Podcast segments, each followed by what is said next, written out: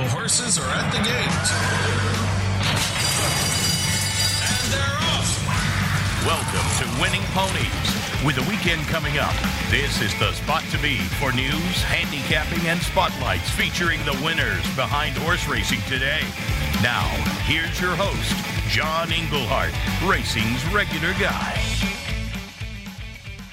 All right. Well, thanks for joining us for another edition of Winning Ponies. That guy just said it. I'm John Englehart, and uh, we uh, thank you very much for joining us uh, on the show. I hope you had got your preak on uh, over the uh, the weekend and uh, had a good time wherever you were watching the Preakness and uh, like they do in Chicago, vote early and vote often. Uh, early voting got the job done in the Preakness Stakes. We'll be bringing in two nationally known guests to talk about that. Um, our first guest is Ron Flatter. Uh, Ron is very popular um, uh, podcast himself. Uh, through Horse Racing Nation. You may read Ron in Horse Racing Nation, but uh, unbelievable. This guy's been in sports journalism for 46 years. He started young, I'll give him that. And uh, so he, he's in his third year as the managing editor of Horse Racing Nation. You know, we've had several of the writers uh, on this show from Horse Racing Nation. And uh, this is fifth year uh, talking on the Ron Flatter Racing Pod.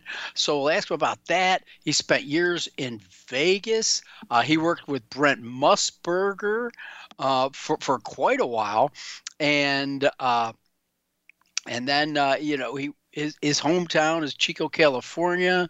Uh, he's uh, an international correspondent in Melbourne, Australia, and this show's only an hour long, so I better move on. Ron Flatter, looking forward to meeting him for the first time, and a gentleman we've had on a couple, oh, I'll say months ago now. I couldn't wait to get him back. He's our quarter horse expert. His name is Tom Dawson. He's going to be our guest handicapper, and what uh, evening, I guess you could say, of racing at Remington Park on Saturday night. Uh, they're giving away over $2.1 million for the quarter horses. Now, the uh, cornerstone of this event is the Heritage Place Futurity. It's a grade one in quarter horse racing, $1.1 million for two year olds. Of course, you have to qualify to get in these races. They're all just milliseconds behind one another, and we will ask Tom not only to do that, but leading up to it are all stakes races. So we'll see if we can do a pick three, and if time allows, a pick th- or four with Tom Dawson. So again, uh, early voting coming in fresh. Uh, trainer Chad Brown using the exact same calculations uh, that he used in bringing cloud computing to the Preakness, and that was run against some tough horses early, and this horse won the Withers and just fell a neck short in the Wood Memorial. Most people would say, All right, we're Derby bound. He said, eh, Let's uh, tap the brakes here. Um, let's give him a little more time. Let's let those other horses knock each other out. And we'll come back the fresh horse like we did with cloud computing and do it all over again. And they did. And early voting, it was Bob Roberts' top pick on the show last week, our guest handicapper, uh, paid thirteen forty to win. Well, in second, tough luck on this horse, Epicenter. Uh, I shouldn't call it too tough luck. He was second in the Derby and uh, second in the Preakness. He, we will not see him in the Belmont Stakes, a deserved race. Because if you think about his, you know, resume just this year, I mean, uh, he just got beat ahead in the Lecomte, won the Risen Star, won the Louisiana Derby, just misses by three quarters length in the Kentucky Derby, and then runs second in the Preakness, finishing third well, they got their money back. Uh, Kenny McPeek and his partners uh, anteed up $150,000 to get Creative Minister into the race. 150,000 to get in, and they took home $181,500. So I would say that paid for shipping and uh, a few uh, Skyline chili dogs if they stop in Cincinnati before they get back to Kentucky. So, anyhow, that's the way they came in. It was a 582. Where did Secret Oath finish? She finished fourth, uh, got too far back in the evening going, tried to do another big swoosh move, and just kind of flatten out in the final part. She'll be back again, and she'll be even tougher when she's back in with the girls. So there'll be other Preakness talk on this show, I'm uh, sure. It looks right now, and don't forget, this is written in sand, that the Belmont Stakes field uh, currently stands at 10. Uh, Rich Strike, uh, Eric Reed posted some pictures of him today, and gosh, he is on his toes and he looks great. Uh, so he, he, obviously the Derby winner will be coming in, but we're talking about a field of ten uh, under consideration. So uh, early voting is going to pass, uh, and uh, so the door is open for Rich Strike. Still not the favorite. So uh, don't you were trying to say, well, is he repeating history? Well, you got to go back a ways um, to uh, Gato del Sol. That was 40 years ago. Crap, I was there. Eddie D gave me his goggles after the race. That was 40 years ago. That was the last Derby winner health enough to run in the Preakness who skipped the race, and then he went on uh, to the Belmont Stakes, finishing second to Conquistador Cielo. Um, so. Uh, so the, again, um, uh, we'll see if he can repeat what Gato del Sol, the cat in the sun, did. Uh, but in the meantime, they're believe putting Mo Donegal, who's uh, uh, based in the New York area, uh, as the favorite. So uh, let's see if we can get the Vegas odds up for you. Right now, Mo Donegal is at three to one. Rich Strike at seven to two. We the People, trained by Rudy Brisset at 7 to 2.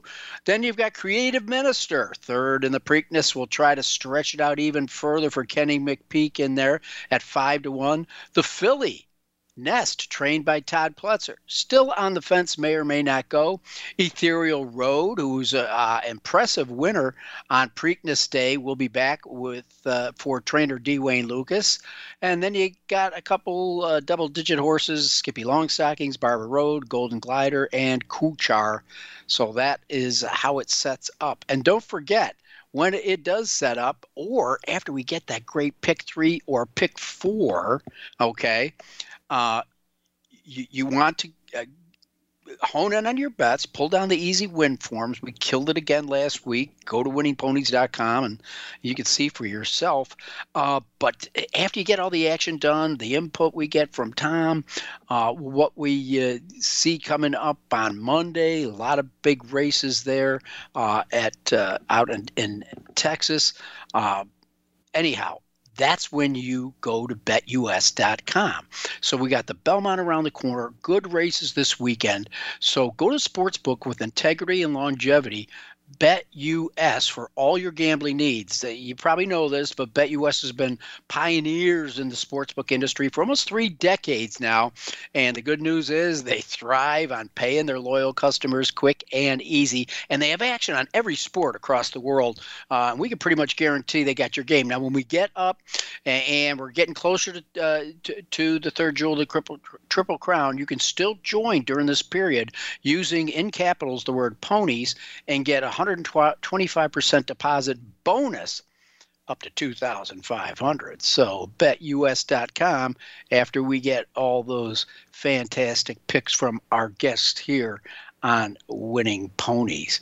All right, what else do we have going on in the news? We saw the early odds there, and uh, it is at Lone Star what I was struggling for, 1.2 million in prize money, and that'll be Lone Star Million Day and you maybe you're saying, you know, uh, it's Memorial Day, Yeah, I got everything cooked on the grill, we're all good to go. What do I got to do? You got to sit down and play Lone Star for their Million Day. Really says a lot about the, the, the strength of the program there. And as a matter of fact, uh, Sonny Leon, who just weeks ago won the Kentucky Derby uh, on Rich Strike, will be in town to ride in six of the stakes races. Of course, a guy that always tends bar out there, Stewart Elliott, who won the uh, Derby on Smarty Jones. Uh, he'll have uh, mounts in all six stakes too. And Victor Espinoza coming in from the West Coast. He's a Kentucky Derby winner. Of course, he rode the great Triple Crown champion American Pharoah, and he's going to ride in the $300,000 Texas Derby and the $400,000 Steve Sexton Mile. So uh, that's pretty much uh, 10 pounds that I could pack in a, a five pound bag. Uh, but what I'm really looking forward to is catching up with Ron Flatter. He's going to be our first guest. It's going to be the first time we've had him on Winning Ponies. And what an interesting background he has. I read as much as I could early in the show. We'll let Ron Flatter fill in the gaps. So take a break. We'll be right back. You're listening to Winning Ponies.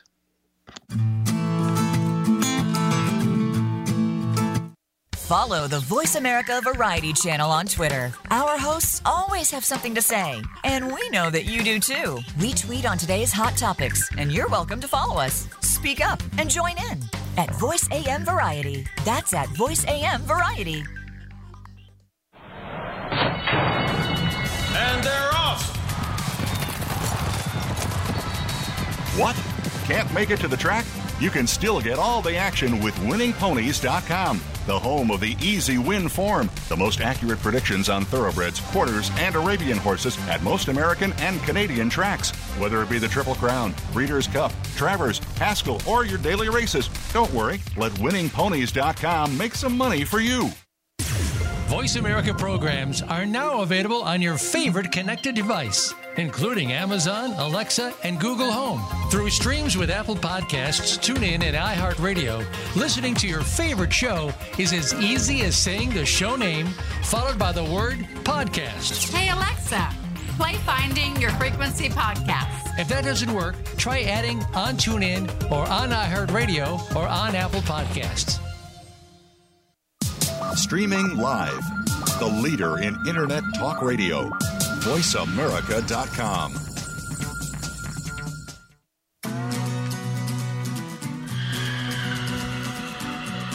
You're tuned in to Winning Ponies with your host, John Englehart, racing's regular guy. The phone lines are open and are toll free 1 866 472 5788 or send us an email at show at winningponies.com. John and our guests are looking forward to hearing from you. Have any tips or comments you'd like to share? Any questions we would be happy to answer? Contact us. Now, back to the show Winning Ponies with John Englehart. All right, really happy to get our, our next guest on. Uh, you may already uh, be uh, a fan of the Ron Flatter Racing Pod uh, by way of Horse Racing Nation. Uh, Ron, his writing is also very visible there. He's in his third year as managing editor of Horse Racing Nation. As I told you earlier in the show, we've had a, lot of the writers on the show, and I said, I got to get this Ron Flatter on. Hey, can you send me your bio? Well, my God, I was embarrassed to have him on after I read this. This guy should be hosting the show, not not me talking to him anyhow, uh, just uh, I'm going to say decades of experience in in, in radio with, with top uh, uh, producers uh, such as uh, of content ESPN, Sirius, CBS Sports Radio, WFAN, Fox News Radio. He's lived in New York. I believe he spent some time in Australia. He's going to straighten us out on that. And he's the coverage that this guy's done. He, he must blend into the wallpaper because he, he's. Uh, 15 derbies, 18 Belmonts, 14 Breeders' Cup, 13 Prix d'Arc de Triomphe. Are you kidding me? Pegasus World Cup, Dubai World Cup. With no further ado, Ron Flatter, welcome to Winning Ponies. Here's something else. Yeah, it's sort of like, you know, the dirt on the race courses or the turf, you know, uh, it's always there. You just don't always notice it. And, and here I am. I know. And when I finally put two and two together, says, oh, I've been passing this guy in the press box for 20 years and I never stuck my hand out and introduced myself. But now I know who you are. We do have a photo up. By the way, everybody, don't forget when these shows are over, you say, Yeah, I heard a great interview with Ron Flatter. You can go to our podcast and his bio will be up there and a nice photo of him. So uh, if any of your friends want to say, hey, I want to catch up with Ron Flatter, they can do it on our podcast. You'll get his entire resume. But Ron, let's let's reel this in uh, because it, it, it, looked like you, you came from out of nowhere. I mean, did you start in Colorado? No, no. I I grew up in Northern California. Uh, never lived in Colorado. I've certainly been there a fair share of times, and Denver is one of my favorite cities in America. But uh, no, I grew up in, in Chico, California. I went to the same high school as Aaron Rodgers, although we were more than a few years apart, uh, 25 maybe. But uh, so uh, it, I actually asked Aaron Rodgers that. I introduced myself as saying Pleasant Valley class of 76. And one of those rare times you heard Aaron Rodgers say, Go Vikings, because we there were Pleasant go. Valley Vikings. So there was that. But no, no, I, California, uh, and and have made it a point to try to get everywhere. My parents always dreamed of travel and never accomplished it. And I said, I'm not going to get old before I travel. And so I have traveled a lot. And I have indeed worked in Australia. I've worked in New York. I've worked in Las Vegas, Florida, Texas, now in Kentucky, and a lot of stops in between. So I'm like the radio nomad who's found his way into digital media. And this is where I am now. I know somehow we've all found ourselves on the other side of it. I, I remember years ago, Ron, uh, I was uh, staying over at Jennie Rees's place uh, with her and her husband Pat. And no, hold, hold on, at... hold on, wait, stop right there. You had a sleepover at the Reese house. Uh, it's it, I'm a rare guest. I was the photographer at their wedding, Ron. Okay. Oh, we, see now this is now see now I should be interviewing you. Yeah, we yeah we, we go Honestly. we go back we go back to crawfish boils in Louisiana. I can tell you some oh, stories. oh, now you got me envious beyond words. But, but Jenny and I looked at each other. We said, "Are we going to be able to keep up with this shit, or is it even necessary?" And at that time, the crap I was talking about was all the social media they were asking our outlets were asking us to do. It's like, wait, you want me to post 10 Twitters a day and you want me to post 10 Facebooks and write a story and do an interview, and in your case, and take photos. Uh, but I guess, like all of us, uh, y- you've got to embrace it or go to the wayside. Yeah, we've all become one armed paper hangers of a fashion because the way the media work now, where it used to be that a newspaper would hire a writer and then someone else to write what we used to call a sidebar story, that adjunct story. So, for instance, the Preakness okay, Chad Brown wins again with Seth Klarman. Who's going to do the sidebar feature on Jose Ortiz? That you had two separate writers do that back in the day, and then you had a battery of photographers, and then you even had your wire service to provide you adjunct stories. And now all those roles are combined to one now. And I, I'm even uh, on my podcast tomorrow. I have a commentary about the All Star Notes teams, like Jennie Rees. Jenny is a part of the All Star Notes teams. And I feel like as a writer who's assigned to cover the Preakness for my website, for which I edit Horse Racing Nation, that I'm in competition with the Notes team, which is hired by the track to be able to originally fill in the gaps that us writers might not be able to get. If I'm interviewing Chad Brown, I can't get to Steve Asmussen at the same right. time to find out what went wrong with Epicenter, or I can't get to, uh, say, Saffie Joseph Jr.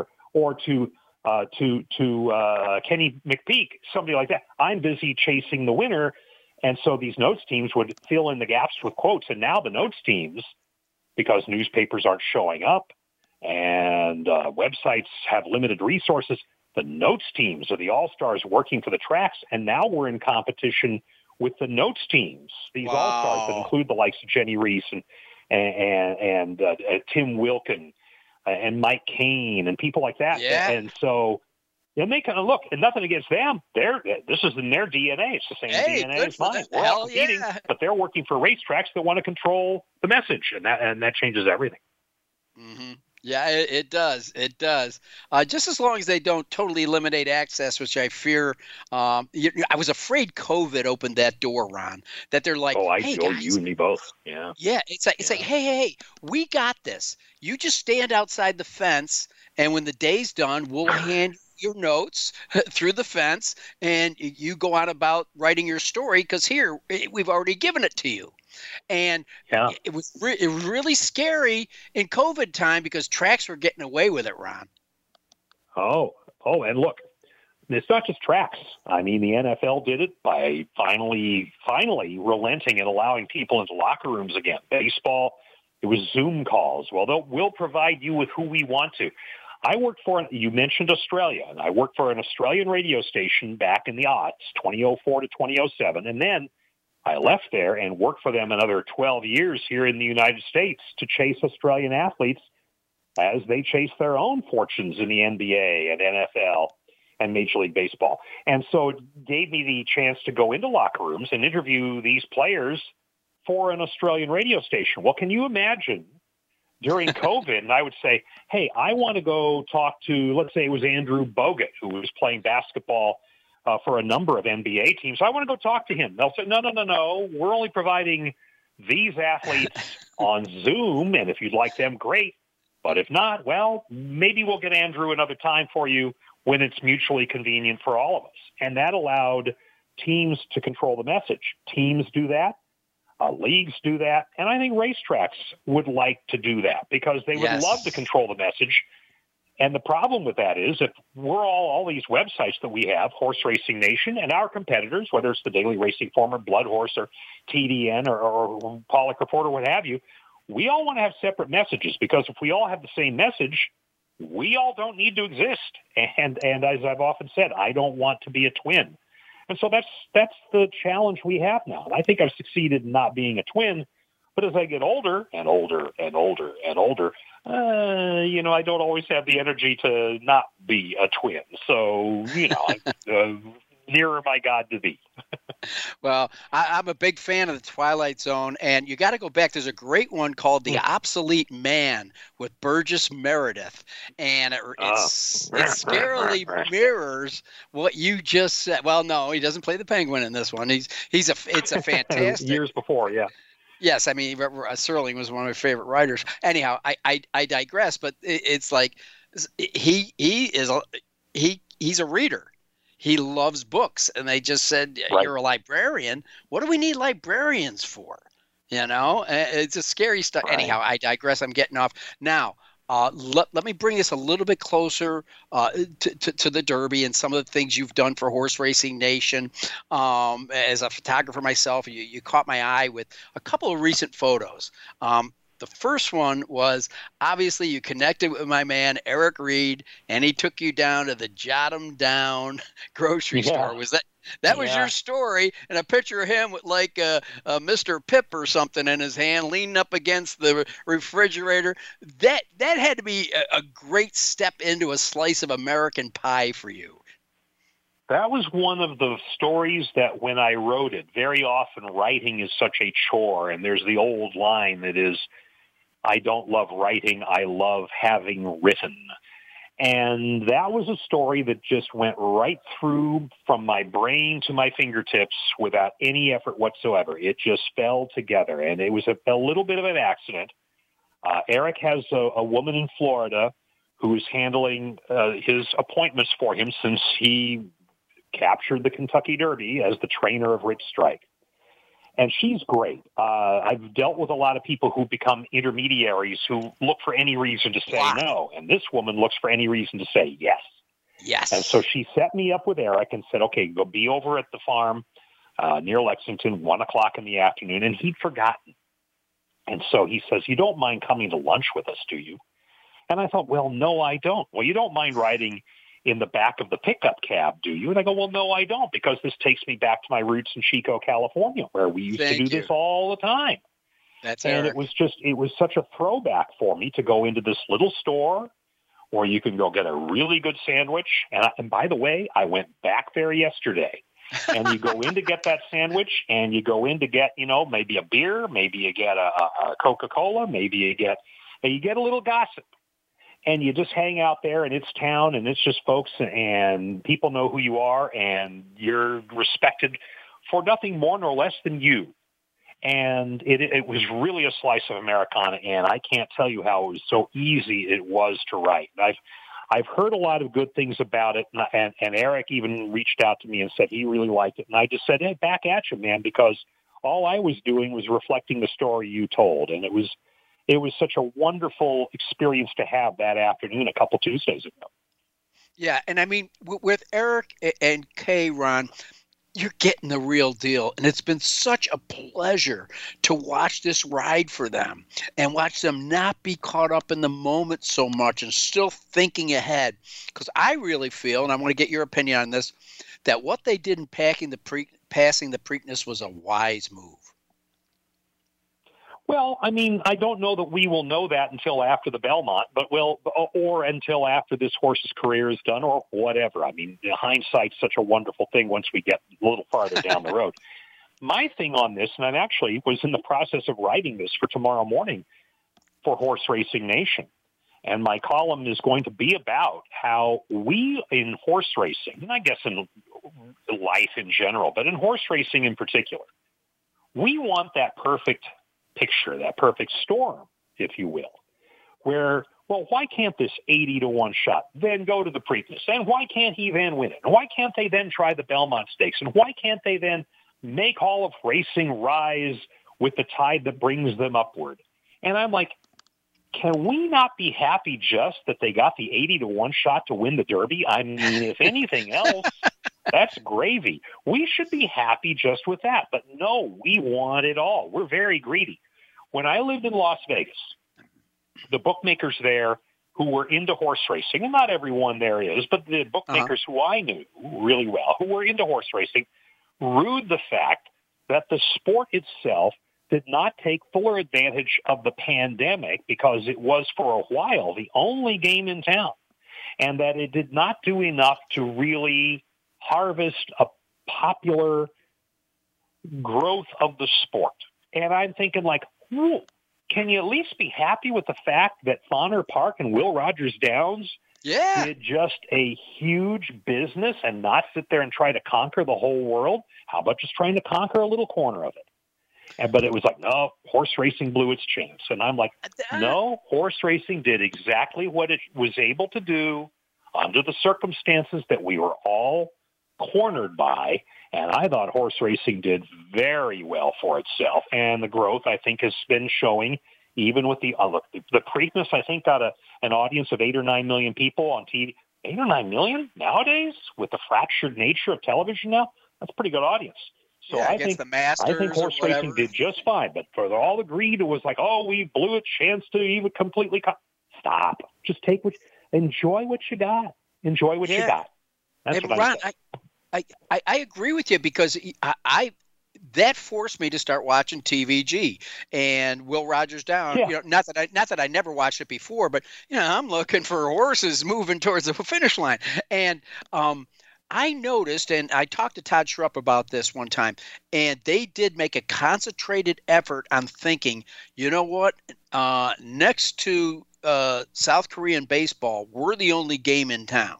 So let's right, that's right. let's let's teach people yeah. what it is they're watching and how if they do want to uh, you know partake in this sport for only two dollars they can own a horse for a minute and 12 seconds and uh, yeah. and, and, maybe get more than your two dollars and i really noticed that they that they did start talking to I'll, I'll just say a less experienced audience and it wasn't to the point that was insulting to guys like you and me that have been doing this stuff forever.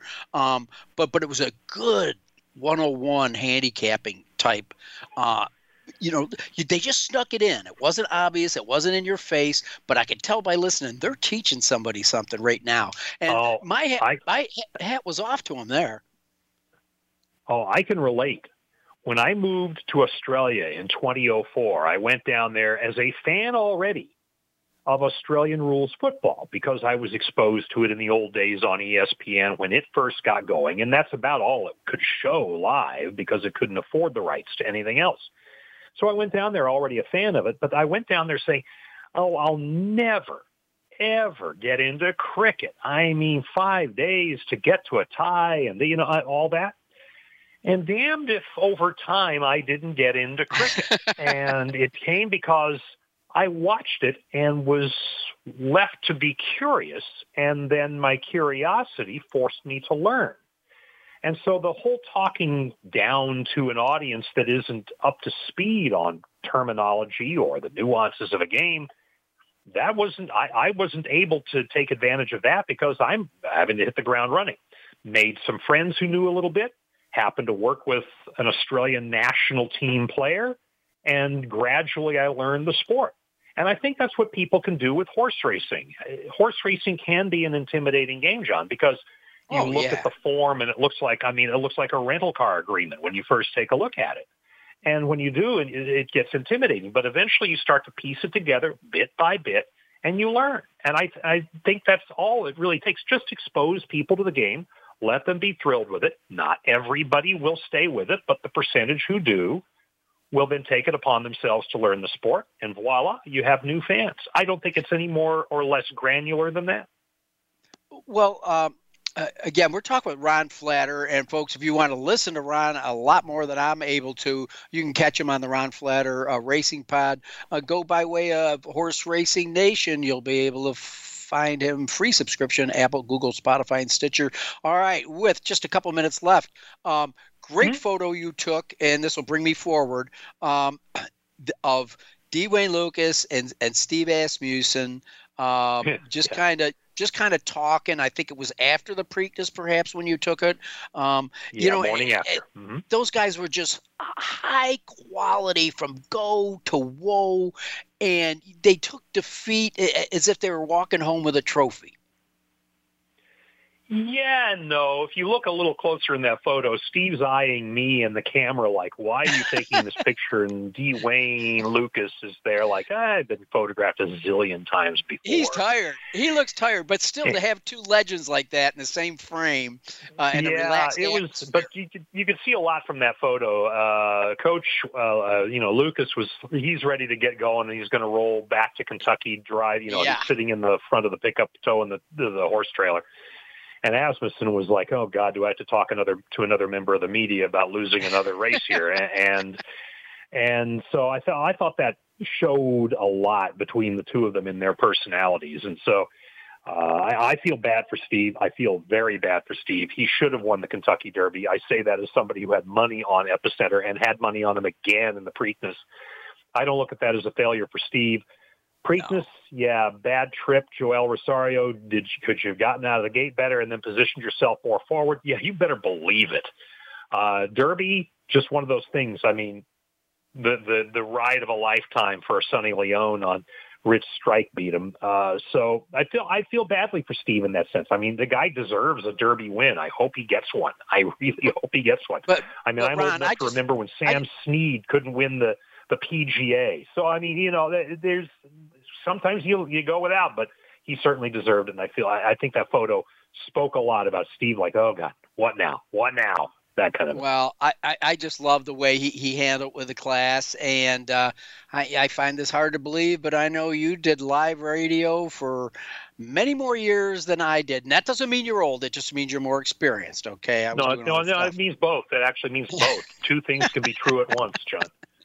well, uh, it, it, it has been a real pleasure. Uh, I hope we gave enough people a, a, a tease for Horse Racing Nation and, and your writing ability that they're going to go up there and check it out and, and realize that, hey, Belmont's only two weeks away now. Let's let's start Yeah. reading this guy. And I, I understand you're coming off the injured reserve from a, a, a tumble uh, at, at Keeneland and uh, and, and are going to tough it out, delay surgery.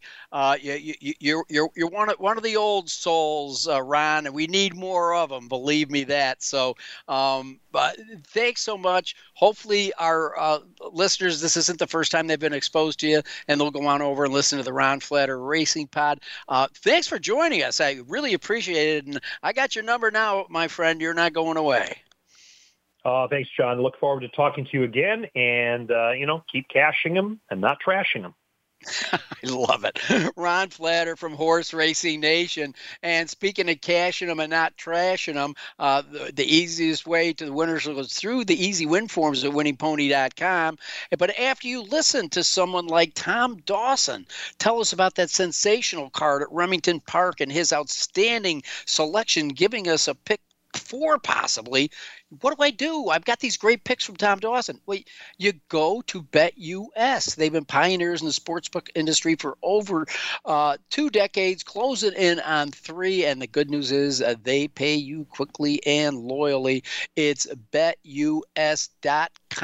Get your action down, not only on racing, but every sport across the world. And there's a sign up bonus for Winning Ponies listeners, just type in capital ponies and sign on in. All right, quick break. When we come back, the man who's the king of the quarters, none other than Tom Dawson.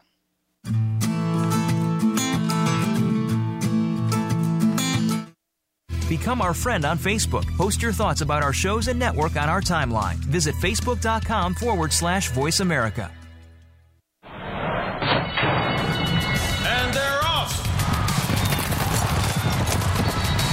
What? Can't make it to the track?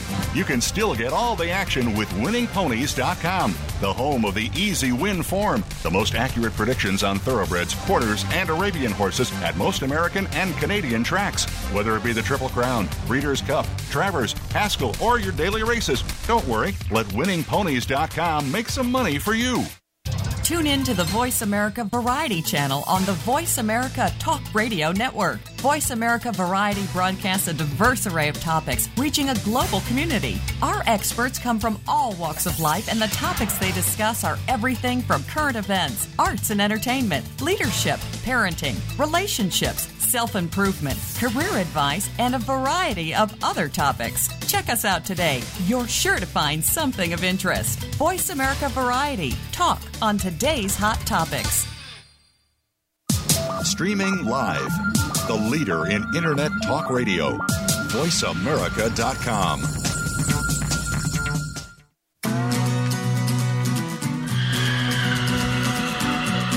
You're tuned in to Winning Ponies with your host, John Englehart, racing's regular guy. The phone lines are open and are toll free 1 866 472 5788 or send us an email at show at winningponies.com. John and our guests are looking forward to hearing from you. Have any tips or comments you'd like to share? Any questions we would be happy to answer? Contact us. Now, back to the show. Winning Ponies with John Englehart. All right, welcome back to Winning Ponies. You know, not long ago we, we had a, a huge uh, staff meeting there uh, downtown and uh, on Madison Ave in New York, and we all looked at each other, and they mostly looked at me and said, "You know, John, you're not doing a bad job, but how come you you, you don't uh, tell us anything about quarter horse racing?" And I realized it's like, well, I don't know that much about quarter horse racing. They said, "Well, do you know anybody that does?" And all of a sudden, I said, "Yes, Tom Dawson." I said, you know, this guy's uh, the rate was been the racing secretary at Ruidoso Downs, uh, Albuquerque, Sunland Park. He was analyst uh, for quarter horse racing on All American Network. Uh, he was involved with the ESPN broadcast, broadcast, not only a quarter horse live, but thoroughbred racing. And now he's back to being the king of the quarters. I'm going to call Tom Dawson. And with over $2.5 million on the line at Remington Park, who better to have on? Tom, welcome back to Winning Ponies. Hey, John. Thanks for having me back. It's always I, I always know that we have a big event coming up when you call me. You know, that's good. well, you know, I, again, I'm trying. I'm trying to learn. Um, you know, because it, it's it's it's it's tough. It's tough switch. Sure, the information I'm looking at in my daily racing form is is very similar, but I had to ask you a, a lot of lot of questions last time that, that helped me a little bit, and I, I may double up on some of them. And I did notice in, in the, the, again, this is going to be uh, on Saturday at Remington. So for most of us, it's considered an evening a, a night card, and uh, it is for- night. Yeah, it's going to be very dark outside. Yes. Okay. And uh, so it'd just be great if you're looking for something to do and got everything out of the way, kick back with Remington because uh, we're talking two and a half million dollars. You're getting. Uh, would this be considered the creme de la creme of the quarter horse breed that, that we're going to see on Saturday? Well, you're going to see a lot of very nice horses. Uh, one of the races that we'll get to is the championship here, Remington Park Invitational Championship, and it it is the best older horse race for quarter horses run in the country for at, at least the first six months of the year, every year, uh, and it so it's outstanding. The others are the others are, are very good. A lot of nice horses and, and promising two year olds, but that championship is is world class. Well, Tom, uh, I, I'm sure I can look it up when, when uh, if I got a program. But real quick for our listeners out there, um, as far as uh, like jockeys and trainers are, are concerned, is the quarter horse more of a nomadic uh, life, or, or uh, do these guys show up at Remington and stay for the whole meet because they card enough quarter horse races? Well, the Remington Park quarter horse meet is straight quarter horses from uh, March, early March through uh, Saturday night. Uh, so yeah, there's guys that uh, that just stay at Remington, and uh, they might go, you know, someplace else for a stakes race, much like the the thoroughbred riders do. Uh, this weekend is kind of interesting and eh, a little bit a little bit annoying in a way for for those of us who need to be two places at once. Ruidoso Downs opens uh, tomorrow, and the first three days of their meet are trials for the first of the Triple Crown races. So it used to be that that event took place on a separate weekend from this one, and we could all be both places. But you know, things happen and now they're on the same weekend. So there's jocks that are having that are going to ride in Ruidoso during the day on Saturday, leave after the tenth race, go to the private airport there at Ruidoso, get a, a private plane, fly to Oklahoma City, and hustle out to the racetrack and get there hopefully by the seventh race on the card. Uh, and then then they'll turn around and go back to Ruidoso to ride Sunday. Wow. Well, who who are the guys? You know, who, who are the Ortiz brothers? Uh, you know, of of the the quarter horse community that we'll be looking at at on on Saturday at Remington. The uh, probably the the best riders uh, that are that are here on this card, and and now I'm going to leave somebody out, of course, but sure. Oh yeah, Francisco Francisco Calderon is the was the AQHA champion rider last year. He's got a lot of a lot of uh, really good mounts. James Flores was the uh, rider of the year two consecutive years before that, and uh, and he's well represented. And a young fellow named Juan Pulido uh, is is the up and coming rider. Uh, he's going to win a lot of championships, and he's got a lot of nice horses on the card.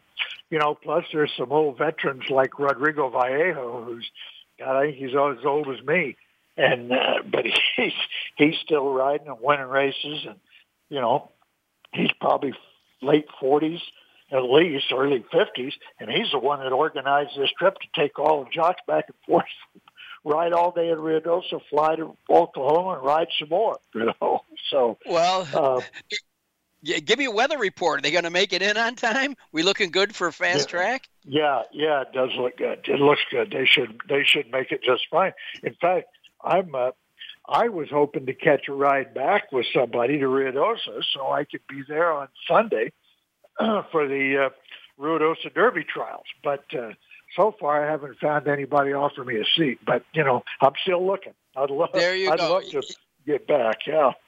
I hope they're listening. I hope they're li- Tom Dawson needs needs a flight. You know, please Yes.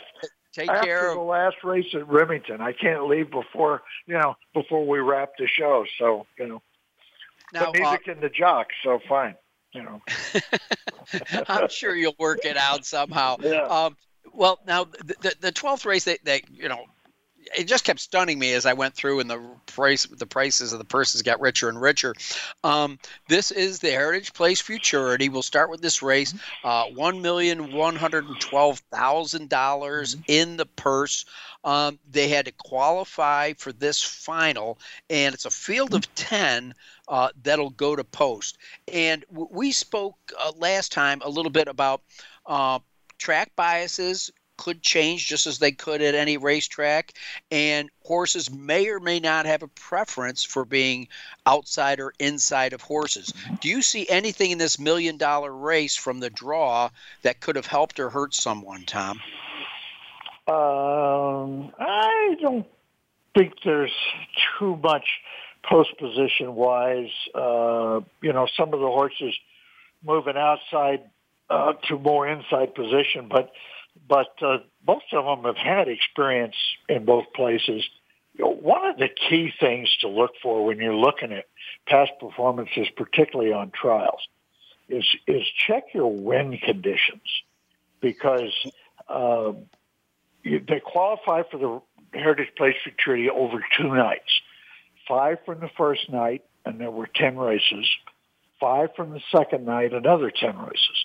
You cannot and should not ever cross mingle the two nights because, for instance, the wind on the on the uh, uh, one of the nights of qualifying got as high as 20 miles an hour uh, headwind, right? And on on or rather a tailwind. I'm sorry. And on the other night there was no wind. So if you try to compare those times, you, Yeah. you you're going to be you're going to be in trouble.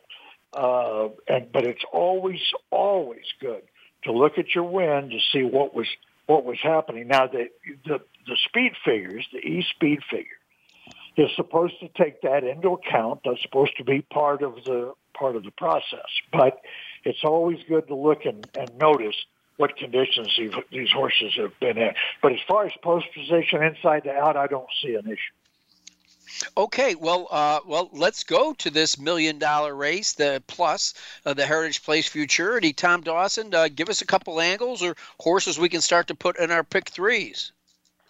the, the the horse that's never done anything wrong in his life is a horse called Trace Crystals. He's the sixth. He won the Remington or won the Oklahoma Futurity back here in March. Skipped the next Futurity and then qualified smartly for this one. He's a proven commodity, not done anything wrong, uh, and he he will definitely definitely take some beating. Um, a, a horse that was particularly impressive in the trials, I thought, is uh, the four horse Ivory Senator. Um, he got beat in a stake here uh, a little while back, but boy, his races on either side of that are, are really good, and he seems to be improving. And in the trials, he beat a horse who ran third very close third in the Oklahoma Futurity behind Trace Crystals, a horse called Sunday Silence with a Y. Okay. uh, he beat that horse two lengths. And, you know, if you come back off of that, I I got to project him to be to be really tough. Um, he's the four horse. Um, I there's there's there's a quarter horse named Turcotte, by the way. I know. I'm is- I'm looking at Sunday Silence and Turcotte. I didn't want to confuse Yeah. our audience. How about that? And and both, interestingly enough, both both of those horses are are bred by uh, by Bobby Cox, who's one of the leading breeders in the sport. And Bobby, unlike a lot of quarter horse breeders who name horses, he doesn't just tack his initials on and put you know something that has to do with the sire dam. He he finds interesting names from all over, and whenever he uses like a thoroughbred name like Sunday Silence, he changes the spelling so it's not Right. a, a copy. But Turcotte is definitely in reference to Ron Turcotte. That's great. And he's, Well- you know, he's he's a he's a decent little horse. Probably the other tough horse is Fancy Scarface, uh, number seven. Uh, he he did not run well in the Oklahoma Futurity, but he had plenty of trouble in, uh, at the break. Uh, he got beat a length and three quarters, and you could find at least a length of that at the break. And uh, you know, maturity and and getting better, and his trial was really impressive. One of the things that that bettors should pay attention to both of these horses were qualified by Juan Pulido. I told you he was one of the up and coming riders. When they took entries, and I don't know why this was, I thought they, like most states, I thought they had to name a rider an entry time. They did not. Uh, both Ivory Senator and uh, the other horse, uh, Fancy Scarface, are open. And I texted the jock and I asked him, who are you riding? He didn't answer me. So that tells me there's, I don't know. I don't know what's going on. But whoever Pulido winds up on in the, that 12th race, he gets an extra check mark. Well, let's let's Tom, if you can help us, I got a couple minutes left. Do, uh, do you want to rewind or uh, to do like a pick three, or do you want to just point out some uh, some interesting races on the card? It's your call. Well, uh, we're going to cover we're going to cover on Cowboy Channel our live show. We're going to cover races nine through twelve, and let's we're go. hoping nine gets in the live portion of the show. Um, I'm not sure right now, but it's the beginning of the late pick four. There's a horse in the ninth race, the Heritage Place Oaks, uh, called Political Rose. She's the one horse. If she runs back, well, you've heard, John, you've heard and you've seen cases where you thought a horse could bounce and lo- and still win. Right? yeah. well, that's her. Uh, she could she could bounce off that trial race and still win. Uh, if she breaks, she's a she's a rocket. If she doesn't break, she gets nothing. I mean, she's not a come from behind her at all.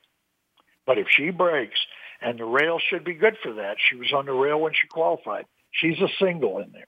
She's a single. The only right. other horse I'd use maybe to spread, you know, uh, just to to have a, uh, something else going, is a horse that I think is better than looked. The horse that ran second to her in the trial, the ten horse, Little Longmire uh, sneaky good filly. Uh, but if Political Rose runs a race, they don't beat her. So to me, she's a single. All right, Tom, I'm down race. to three minutes to post, so I'm dying to get your picks. Tenth race, the Heritage Place Derby. Uh, Dreamsville, a five horse, won the other, the first Derby here this year. Uh, looks tough again. Three horse whiskey glasses, major Grade One winner in California last year. Those two look like uh, look like the best. Throw in the ten horse delight us all. So you got a single, a three. You get to the championship. You got to go. Uh, you should go three deep. Uh, I'm going to try to go only two. The four horse Danger, defending world champion. Five horse Candy Blood, who has a big race uh, in his future. Uh, and then when we get to the futurity, the three that I uh, that I told you about are probably the ones to to do. Four Ivory Senator, six Trace Crystal, seven Fancy Scarface. So, you know, what is that? Uh, three by two by three by one, uh, twelve. You know, twelve twelve dollar pick three for a buck. All right, I, am just double checking. I, I, I want to go back. I'm trying to write this down, and my papers blew off the desk. Um, in in the um, the uh, ninth, the, ninth the, race the, the, the, the, champ the championship with uh, championship. Uh, did you say the, the, the world champions in there, the four and the four. five, Danger. Candy Blood. Okay. And and Danger, don't pay any attention to his last race. He sat back at the break. Um, don't pay any attention to it. He's There's also got his regular rider back. in there, John, but uh, you know you can't use everybody. Right, right. Great. Well, Tom, so what will you be doing Saturday evening besides trying to hitchhike a ride to Albuquerque? well, I'll be uh, I'll be the on the ground correspondent for the Cowboy Channel for our live show. So uh, tomorrow night we're taping some interviews and stuff that we'll use in the show, and Saturday night I'll be the guy live working back and forth with uh, Jeff Metters and Dave Appleton in the studio. So it's a it's the role I like. I design the shows. Oh. And then turn it over to a line producer to to do from uh, the control room. But I want to be on site. I want to be where the action is. I don't really want to be in the studio during these big events. I will be if they make me, but I'd rather be on site.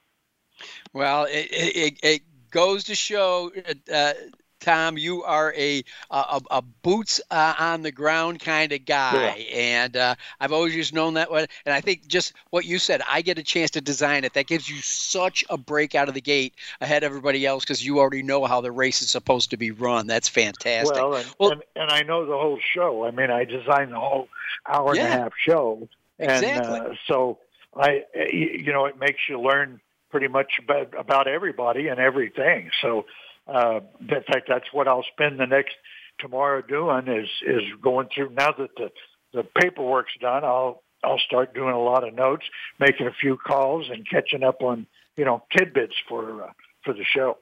Tom, my producer's telling me I gotta go. I love you, man. Take care. Have you back in a couple of weeks. Ron Flatter from Horse Racing Nation. Loved having him on. And don't forget, when it's time to get your bets down, the place to go is betus.com. You get your money fast and easy. They're reliable, and they've been here almost 30 years, folks. Thanks for listening to Winning Ponies. If you liked it, tell a friend. Thanks for joining us.